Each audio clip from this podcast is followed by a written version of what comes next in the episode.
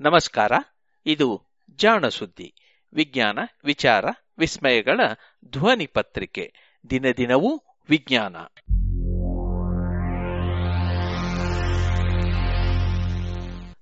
ಸಂಪುಟ ಮೂರು, ಸಂಚಿಕೆ ನೂರ ಎಪ್ಪತ್ತು, ಮಾರ್ಚ್ ಹತ್ತು, ಎರಡು ಸಾವಿರದ ಇಪ್ಪತ್ತು. ಸಂಶೋಧನೆ ಸ್ವಾರಸ್ಯ.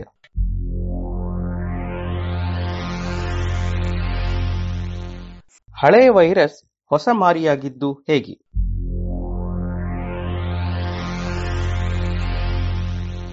ಎರಡು ತಿಂಗಳ ಹಿಂದೆ ಹೆಚ್ಚಿನವರಿಗೆ ತಿಳಿಯದಿದ್ದ, ಆದರೆ ಇಂದು ಜಗತ್ತಿನ ಸರಿಸುಮಾರು ಎಲ್ಲ ಕಡೆಯಲ್ಲಿಯೂ ಚರ್ಚೆಗೆ ಕಾರಣವಾಗಿದೆ ಕೊರೋನಾ ವೈರಸ್. ಅದಕ್ಕೆ ಇರಬೇಕು. ಅತ್ಯಂತ ಹೆಚ್ಚಿನ ಮಿಥ್ಯೆಗಳು, ಆತಂಕಗಳು ಹಬ್ಬಿರುವುದು ಇದರ ಸುತ್ತಲೇ.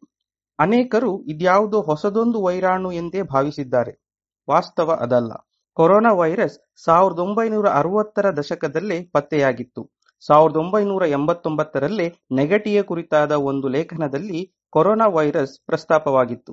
ಎರಡು ಸಾವಿರದ ಮೂರರಲ್ಲಿ ಇದರ ಬಗ್ಗೆ ಸರಣಿ ಲೇಖನ ಕೂಡ ದಿನಪತ್ರಿಕೆಗಳಲ್ಲಿ ಬಂದಿತ್ತು. ಕೆಲವು ಓದುಗರ ನೆನಪಿನಿಂದ ಈ ಹಳೆಯ ಲೇಖನಗಳೆಲ್ಲ ಸಾಮಾಜಿಕ ಜಾಲತಾಣಗಳಲ್ಲಿ ಚರ್ಚೆಗೆ ಬರುತ್ತಿದೆ.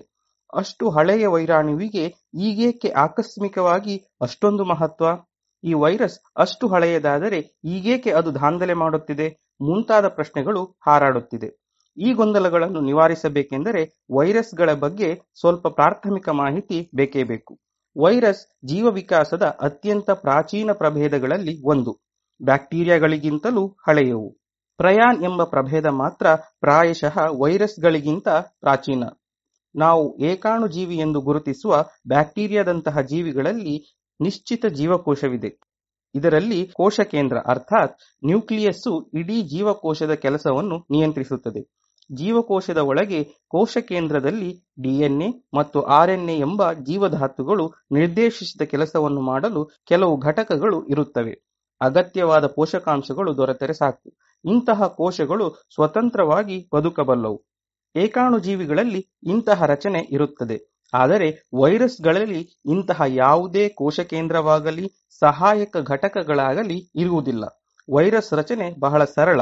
ಹೊರಗೆ ಒಂದು ಪ್ರೋಟೀನ್ ಹೊದಿಕೆ, ಅದರೊಳಗಡೆ ಡಿಎನ್ಎ ಅಥವಾ ಆರ್ಎನ್ಎ ಎಂಬ ಎರಡರಲ್ಲಿ ಒಂದು ಜೀವಧಾತು ಅಷ್ಟೇ. ಕೋಶ ಕೇಂದ್ರವೂ ಇಲ್ಲ, ಕೆಲಸದ ಘಟಕಗಳೂ ಇಲ್ಲ. ಹೀಗಾಗಿ ವೈರಸ್ಗಳಿಗೆ ಸ್ವತಂತ್ರವಾಗಿ ಬದುಕುವ ಶಕ್ತಿ ಇಲ್ಲ. ಅವು ಬದುಕಲು ಯಾವುದಾದರೂ ಜೀವಂತ ಕೋಶವನ್ನು ಅವಲಂಬಿಸಬೇಕು. ಜೀವಕೋಶವನ್ನು ಹೊಕ್ಕ ವೈರಸ್ ಆ ಜೀವಕೋಶದ ಘಟಕಗಳನ್ನೇ ಬಳಸಿಕೊಂಡು ತನ್ನ ಸಂಖ್ಯೆಯನ್ನು ಬೆಳೆಸುತ್ತದೆ. ಹೀಗಾಗಿ ಪೋಷಕಾಂಶಗಳನ್ನು ಮಾತ್ರ ಒದಗಿಸಿದರೆ ವೈರಸ್ ಬದುಕುವುದಿಲ್ಲ. ಅವು ಬದುಕು ಉಳಿಯಬೇಕೆಂದರೆ ಮತ್ತೊಂದು ಜೀವಕೋಶ ಅವಶ್ಯಕ.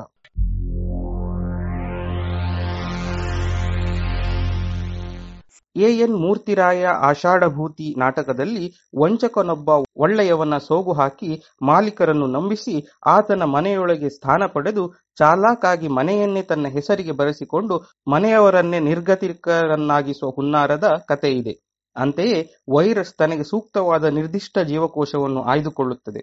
ಅದು ಮನುಷ್ಯರ ಜೀವಕೋಶವೋ, ಪ್ರಾಣಿಗಳದ್ದೋ ಇಲ್ಲವೇ ಏಕಾಣುಜೀವಿಯೋ ಆಗಿರಬಹುದು. ಬ್ಯಾಕ್ಟೀರಿಯಾಗಳನ್ನು ಕೂಡ ಬಳಸಿಕೊಳ್ಳಬಲ್ಲ ವೈರಸ್ ಇವೆ.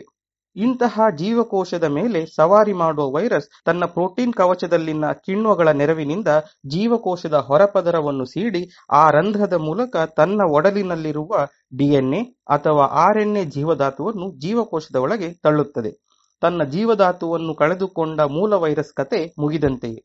ಆದರೆ ಒಳಗೆ ಸೇರಿದ ವೈರಸ್ ಜೀವಧಾತು ಸೀದಾ ಜೀವಕೋಶದ ಕೋಶ ಕೇಂದ್ರವನ್ನು ಆಕ್ರಮಿಸಿ ಅದನ್ನು ತನ್ನ ವಶಕ್ಕೆ ಪಡೆಯುತ್ತದೆ.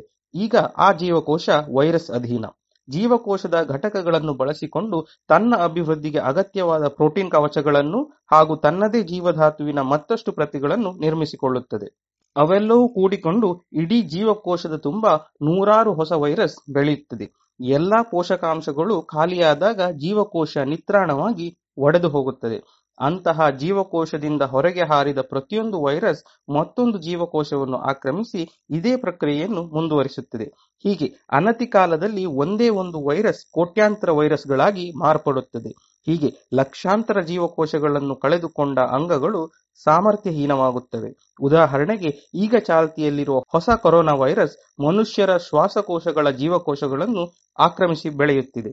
ಇವುಗಳು ಅನಿಯಮಿತವಾಗಿ ಬೆಳೆಯುತ್ತಲೇ ಹೋದರೆ ಶ್ವಾಸಕೋಶಗಳ ಸಾಮರ್ಥ್ಯ ಕಡಿಮೆಯಾಗುತ್ತಾ ಅವು ಒಂದು ಹಂತದಲ್ಲಿ ಕೆಲಸ ಮಾಡುವುದನ್ನು ನಿಲ್ಲಿಸುತ್ತವೆ. ಚಿಕಿತ್ಸೆ ದೊರೆಯದೆ ಹೋದರೆ ಮರಣ ಸಂಭವಿಸುತ್ತದೆ. ಇಷ್ಟು ದೊಡ್ಡ ಶರೀರ ಒಂದು ಯಕಶ್ಚಿತ್ ವೈರಸ್ಸಿಗೆ ಬಲಿಯಾಗುತ್ತದೆಯೇ? ಸಾಧಾರಣವಾಗಿ ಹಾಗಾಗುವುದಿಲ್ಲ. ವೈರಸ್ ಶರೀರದ ಒಳಗೆ, ವೈರಸ್ ಶರೀರದ ಒಳಗೆ ಪ್ರವೇಶಿಸಿ ತನ್ನ ಗಮ್ಯಸ್ಥಾನವನ್ನು ತಲುಪುವ ಮೊದಲೇ ಶರೀರದ ರಕ್ಷಣೆ ವ್ಯವಸ್ಥೆ ಜಾಗೃತವಾಗುತ್ತದೆ. ವೈರಸ್ಗಳಿಗೆ ಪ್ರೋಟೀನ್ ಕವಚ ಇರುತ್ತದಷ್ಟೇ. ಈ ಪ್ರೋಟೀನ್ಗಳ ವಿರುದ್ಧ ರಕ್ತದಲ್ಲಿನ ರಕ್ಷಕ ಕೋಶಗಳು ಸಮರ ಸಾರುತ್ತವೆ ಮೊದಲ ಬಾರಿಗೆ ವೈರಸ್ ಶರೀರದ ಒಳಗೆ ಪ್ರವೇಶ ಮಾಡಿದಾಗ ಅದನ್ನು ಹತ್ತಿಕ್ಕಲು ಶರೀರಕ್ಕೆ ಸ್ವಲ್ಪ ಸಮಯ ಹಿಡುತ್ತದೆ. ಈ ಅವಧಿಯಲ್ಲಿ ವೈರಸ್ ರಚನೆಯನ್ನು ರಕ್ಷಕ ಕೋಶಗಳು ಅರಿತುಕೊಳ್ಳುತ್ತವೆ ಎನ್ನಬಹುದು. ಹೀಗೆ ವೈರಸ್ ರಚನೆಯನ್ನು ಅರಿತ ಕೆಲವು ರಕ್ಷಕ ಕೋಶಗಳು ನೆನಪಿನ ಕೋಶಗಳಾಗಿ ಮಾರ್ಪಡುತ್ತದೆ. ಮುಂದೆ ಇದೇ ಪ್ರಭೇದದ ವೈರಸ್ ಮತ್ತೊಮ್ಮೆ ಶರೀರವನ್ನು ಸೇರಿದರೆ ಒಂದಿಷ್ಟು ತಡ ಮಾಡದೆ ಈ ನೆನಪಿನ ಕೋಶಗಳು ಅದರ ವಿರುದ್ಧ ಆಕ್ರಮಣ ಆರಂಭಿಸುತ್ತವೆ. ಗಮ್ಯವನ್ನು ತಲುಪುವ ಮೊದಲೇ ಬಹುತೇಕ ವೈರಸ್ ನಿರ್ನಾಮವಾಗುತ್ತದೆ. ಶರೀರಕ್ಕೆ ಮಹಾ ಅಪಾಯವಾಗದಂತೆ ಕಾಪಾಡುತ್ತವೆ.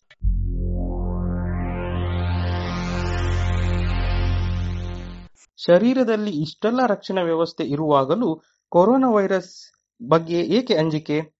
ಅದು ಹಳೆಯ ವೈರಸ್ ಅಲ್ಲವೇ? ಎಷ್ಟೋ ಶತಮಾನಗಳಿಂದ ಇದ್ದಿತ್ತು. ಸಾವಿರದ ಒಂಬೈನೂರ ಅರವತ್ತರ ದಶಕದಲ್ಲೇ ಅದನ್ನು ಪತ್ತೆ ಮಾಡಿದೆವಷ್ಟೇ.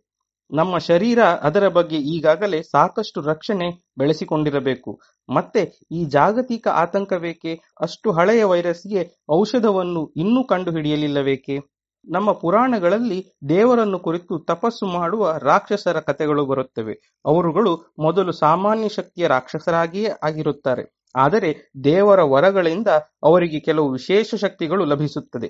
ಈ ಹೆಚ್ಚಿನ ಶಕ್ತಿಗಳಿಂದ ಅವರು ಲೋಕದಲ್ಲಿ ಅಲ್ಲೋಲ ಕಲ್ಲೋಲ ಎಬ್ಬಿಸುತ್ತಾರೆ. ಕಡೆಗೆ ಅವರ ವಿಶೇಷ ಶಕ್ತಿಗಳನ್ನು ಹತ್ತಿಕ್ಕಬಲ್ಲ ಮಾರ್ಗ ಪತ್ತೆಯಾಗಿ ಅವರಿಂದ ಲೋಕಕ್ಕೆ ಮುಕ್ತಿ ದೊರೆಯುತ್ತದೆ.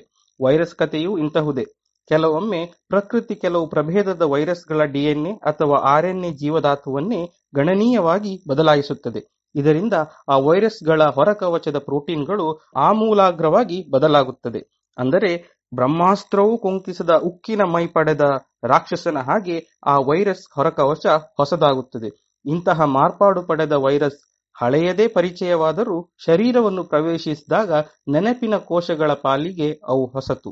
ಅವುಗಳಿಗೆ ಗುರುತೇ ಸಿಗುವುದಿಲ್ಲ. ಹೀಗಾಗಿ ಅವುಗಳ ವಿರುದ್ಧ ಹೋರಾಟ ಆರಂಭಿಸಲು ರಕ್ಷಕ ವ್ಯವಸ್ಥೆಗೆ ಹೆಚ್ಚು ಕಾಲ ಹಿಡಿಯುತ್ತದೆ.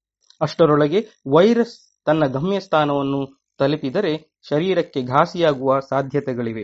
ರಕ್ಷಕ ವ್ಯವಸ್ಥೆಯ ಕೈಮೇಲಾದರೆ ವೈರಸ್ ನಿಯಂತ್ರಣ ಸಾಧ್ಯ. ಇಲ್ಲವಾದರೆ ವೈರಸ್ ಸೋಂಕು ಗೆಲ್ಲುತ್ತದೆ. ಈಗ ಹೊಸ ಕೊರೋನಾ ವೈರಸ್ ವಿಷಯದಲ್ಲಿ ಕೂಡ ಆಗಿರುವುದು ಇದೆ. ಕೊರೋನಾ ವೈರಸ್ ಸಾಕಷ್ಟು ಹಳೆಯದೇ ಆಗಿದ್ದರೂ ನಿಸರ್ಗದ ಆಟದಿಂದ ಹೊಸ ರೂಪ ಪಡೆದುಕೊಂಡು ಜಗತ್ತನ್ನು ಕಾಡುತ್ತಿದೆ. ಹೀಗಾಗಿ ಇದನ್ನು ಕೋವಿಡ್ ಹತ್ತೊಂಬತ್ತು ಅಂದರೆ ಕೊರೋನಾ ವೈರಸ್ ಡಿಸೀಸ್ ಹತ್ತೊಂಬತ್ತು ಎನ್ನಲಾಗಿದೆ. ಕೊರೋನಾ ಈ ವೈರಸ್ಸಿನ ಹೆಸರು. ವೈರಸ್ ಡಿಸೀಸ್ ಎನ್ನುವುದು ಇದು ಉಂಟು ಮಾಡುವ ಕಾಯಿಲೆಯ ಸ್ವರೂಪವನ್ನು ನಿರ್ದೇಶಿಸುವ ನಾಮ. ಹತ್ತೊಂಬತ್ತು ಎನ್ನುವುದು ಇದು ಕಂಡು ಬಂದ ವರ್ಷ ಅಷ್ಟೇ. ಹೊಸ ಕೊರೋನಾ ವೈರಸ್ ದಾಳಿಗೆ ಸಿಲುಕಿದವರಿಗೆಲ್ಲ ಸಾವೇಗತಿಯೇ ಖಂಡಿತ ಇಲ್ಲ. ಹೊಸ ಕೊರೋನಾ ವೈರಸ್ ಎಷ್ಟೇ ಬಲಶಾಲಿಯಾದರೂ ನಮ್ಮ ರಕ್ಷಕ ವ್ಯವಸ್ಥೆಯೇ ಹೆಚ್ಚು ಬಲಶಾಲಿ. ಆದರೆ ರಕ್ಷಕ ವ್ಯವಸ್ಥೆ ಕುಂಠಿತವಾಗಿರುವ ಕೆಲವರಲ್ಲಿ ಹೊಸ ಕೊರೋನಾ ವೈರಸ್ ಸೋಂಕು ಪ್ರಾಣಕ್ಕೆ ಎರವಾಗಬಹುದು. ವೃದ್ಧರಲ್ಲಿ, ಸಣ್ಣ ಮಕ್ಕಳಲ್ಲಿ, ಮಧುಮೇಹಿಗಳಲ್ಲಿ, ಸ್ಟಿರಾಯ್ಡ್ ಔಷಧ ಬಳಸುವವರಲ್ಲಿ, ಕುಂಠಿತ ರಕ್ಷಕ ವ್ಯವಸ್ಥೆ ಕಾಯಿಲೆ ಪೀಡಿತರಲ್ಲಿ, ಹೀಗೆ ಕೆಲವು ವಿಶೇಷ ಗುಂಪುಗಳನ್ನು ಬಿಟ್ಟರೆ ಉಳಿದವರಲ್ಲಿ ಈ ಕಾಯಿಲೆ ಬಹುತೇಕ ಪ್ರಾಣಾಂತಕವೇನಲ್ಲ. ವಿಶ್ವ ಆರೋಗ್ಯ ಸಂಸ್ಥೆ ಸೂಚಿಸುವ ಕೆಲವು ನಿರ್ದೇಶಗಳನ್ನು ಪಾಲಿಸುವುದು ಸೂಕ್ತ. ಮೇಲೆ ಹೇಳಿದ ವಿಶೇಷ ಗುಂಪುಗಳ ವ್ಯಕ್ತಿಗಳು ತಮ್ಮ ವೈದ್ಯರನ್ನು ಸಂಪರ್ಕಿಸಿ ಜಾಗರೂಕತೆಯ ಸೂಚನೆಗಳನ್ನು ಪಡೆದು ಕಟ್ಟುನಿಟ್ಟಾಗಿ ಪಾಲಿಸಬೇಕು.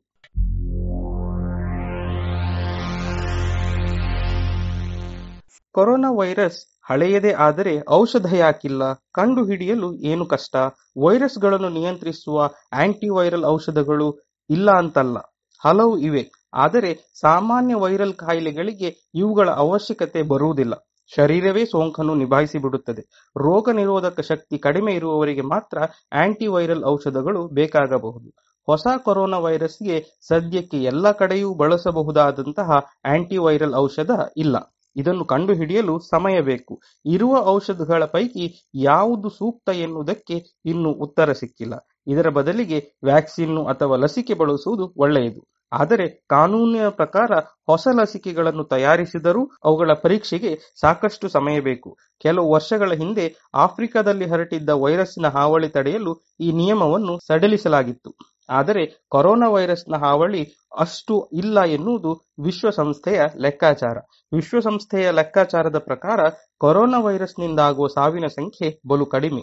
ಆದರೂ ಇಷ್ಟು ಗಾಬರಿ ಯಾಕೆ? ಚೀನಾದಲ್ಲೇಕೆ ಅಷ್ಟೊಂದು ಗಲಾಟೆ ಎದ್ದಿದೆ? ಇಂತಹ ಗಾಬರಿಗೆ ಕಾರಣವೇನೆಂಬುದಕ್ಕೆ ಬಹುಶಃ ಉತ್ತರ ಇರಲಿಕ್ಕಿಲ್ಲ. ಚೀನಾದಲ್ಲಿ ನಗರಗಳಲ್ಲಿ ಇರುವ ಜನದಟ್ಟಣೆ, ಮಾಲಿನ್ಯ, ನೈರ್ಮಲ್ಯದ ಕೊರತೆ, ಇವು ಕೂಡ ಅಲ್ಲಿ ಕೊರೋನಾ ಹಾವಳಿಯೇ ಜಾಸ್ತಿಯಾಗುವುದಕ್ಕೆ ಕಾರಣವಿರಬಹುದು. ಹೀಗೆ ಒಂದು ಕಾಯಿಲೆ ನಮ್ಮ ವ್ಯವಸ್ಥೆಯ ದೌರ್ಬಲ್ಯಗಳನ್ನು ಎತ್ತಿ ತೋರಿಸಬಹುದು ಕೊರೋನಾ ಮಾಡುತ್ತಿರುವುದು ಅದನ್ನೇ. ನಾವು ಈಗ ಏನು ಮಾಡಬೇಕು? ಒಂದು ಮಾತು ನೆನಪಿನಲ್ಲಿರಲಿ. ಇಂತಹ ಎಷ್ಟೋ ಜಾಗತಿಕ ಸೋಂಕುಗಳು ಹಿಂದೆಯೂ ಆಗಿ ಹೋಗಿವೆ, ಮುಂದೆಯೂ ಬಂದೇ ಬರುತ್ತವೆ. ಅವುಗಳಿಂದ ತಪ್ಪಿಸಿಕೊಳ್ಳಬೇಕೆಂದರೆ ಆರೋಗ್ಯವನ್ನು ಕಾಪಾಡಿಕೊಳ್ಳುವ ಶಿಸ್ತನ್ನು ತಪ್ಪದೇ ಪಾಲಿಸಬೇಕು. ವದಂತಿಗಳನ್ನು ನಂಬಬಾರದು. ವೈದ್ಯರು ನಿಮ್ಮ ಮಿತ್ರರೇ ಹೊರತು ವೈರಿಗಳಲ್ಲ ಎಂಬುದನ್ನು ನೆನಪಿಡಬೇಕು. ಎಲ್ಲಕ್ಕಿಂತ ಮುಖ್ಯವಾಗಿ ಹಿಂದಿನ ಆಪತ್ತನ್ನು ಸಫಲವಾಗಿ ಗೆದ್ದಂತೆ ಪ್ರಕೃತಿಯ ಪ್ರಸ್ತುತ ವಿಕೋಪವನ್ನು ಖಚಿತವಾಗಿ ಗೆಲ್ಲುತ್ತೇವೆ ಎಂಬ ಭರವಸೆ ಇರಬೇಕು. ಇದು ಸಾಧ್ಯವೂ ಹೌದು, ಸತ್ಯವೂ ಹೌದು.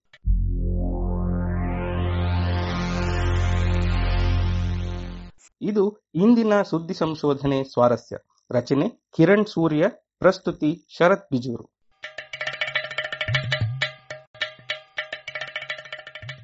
ಜಾಣ ಸುದ್ದಿ ಕುರಿತ ಸಲಹೆ, ಸಂದೇಹಗಳು, ಪ್ರಶ್ನೆಗಳು ಇದ್ದಲ್ಲಿ ನೇರವಾಗಿ ಒಂಬತ್ತು, ಎಂಟು ಎಂಟು, ಆರು ಆರು, ನಾಲ್ಕು, ಸೊನ್ನೆ, ಮೂರು, ಎರಡು, ಎಂಟು. ಈ ನಂಬರಿಗೆ ಕರೆ ಮಾಡಿ, ಇಲ್ಲವೇ ವಾಟ್ಸಪ್ ಮಾಡಿ.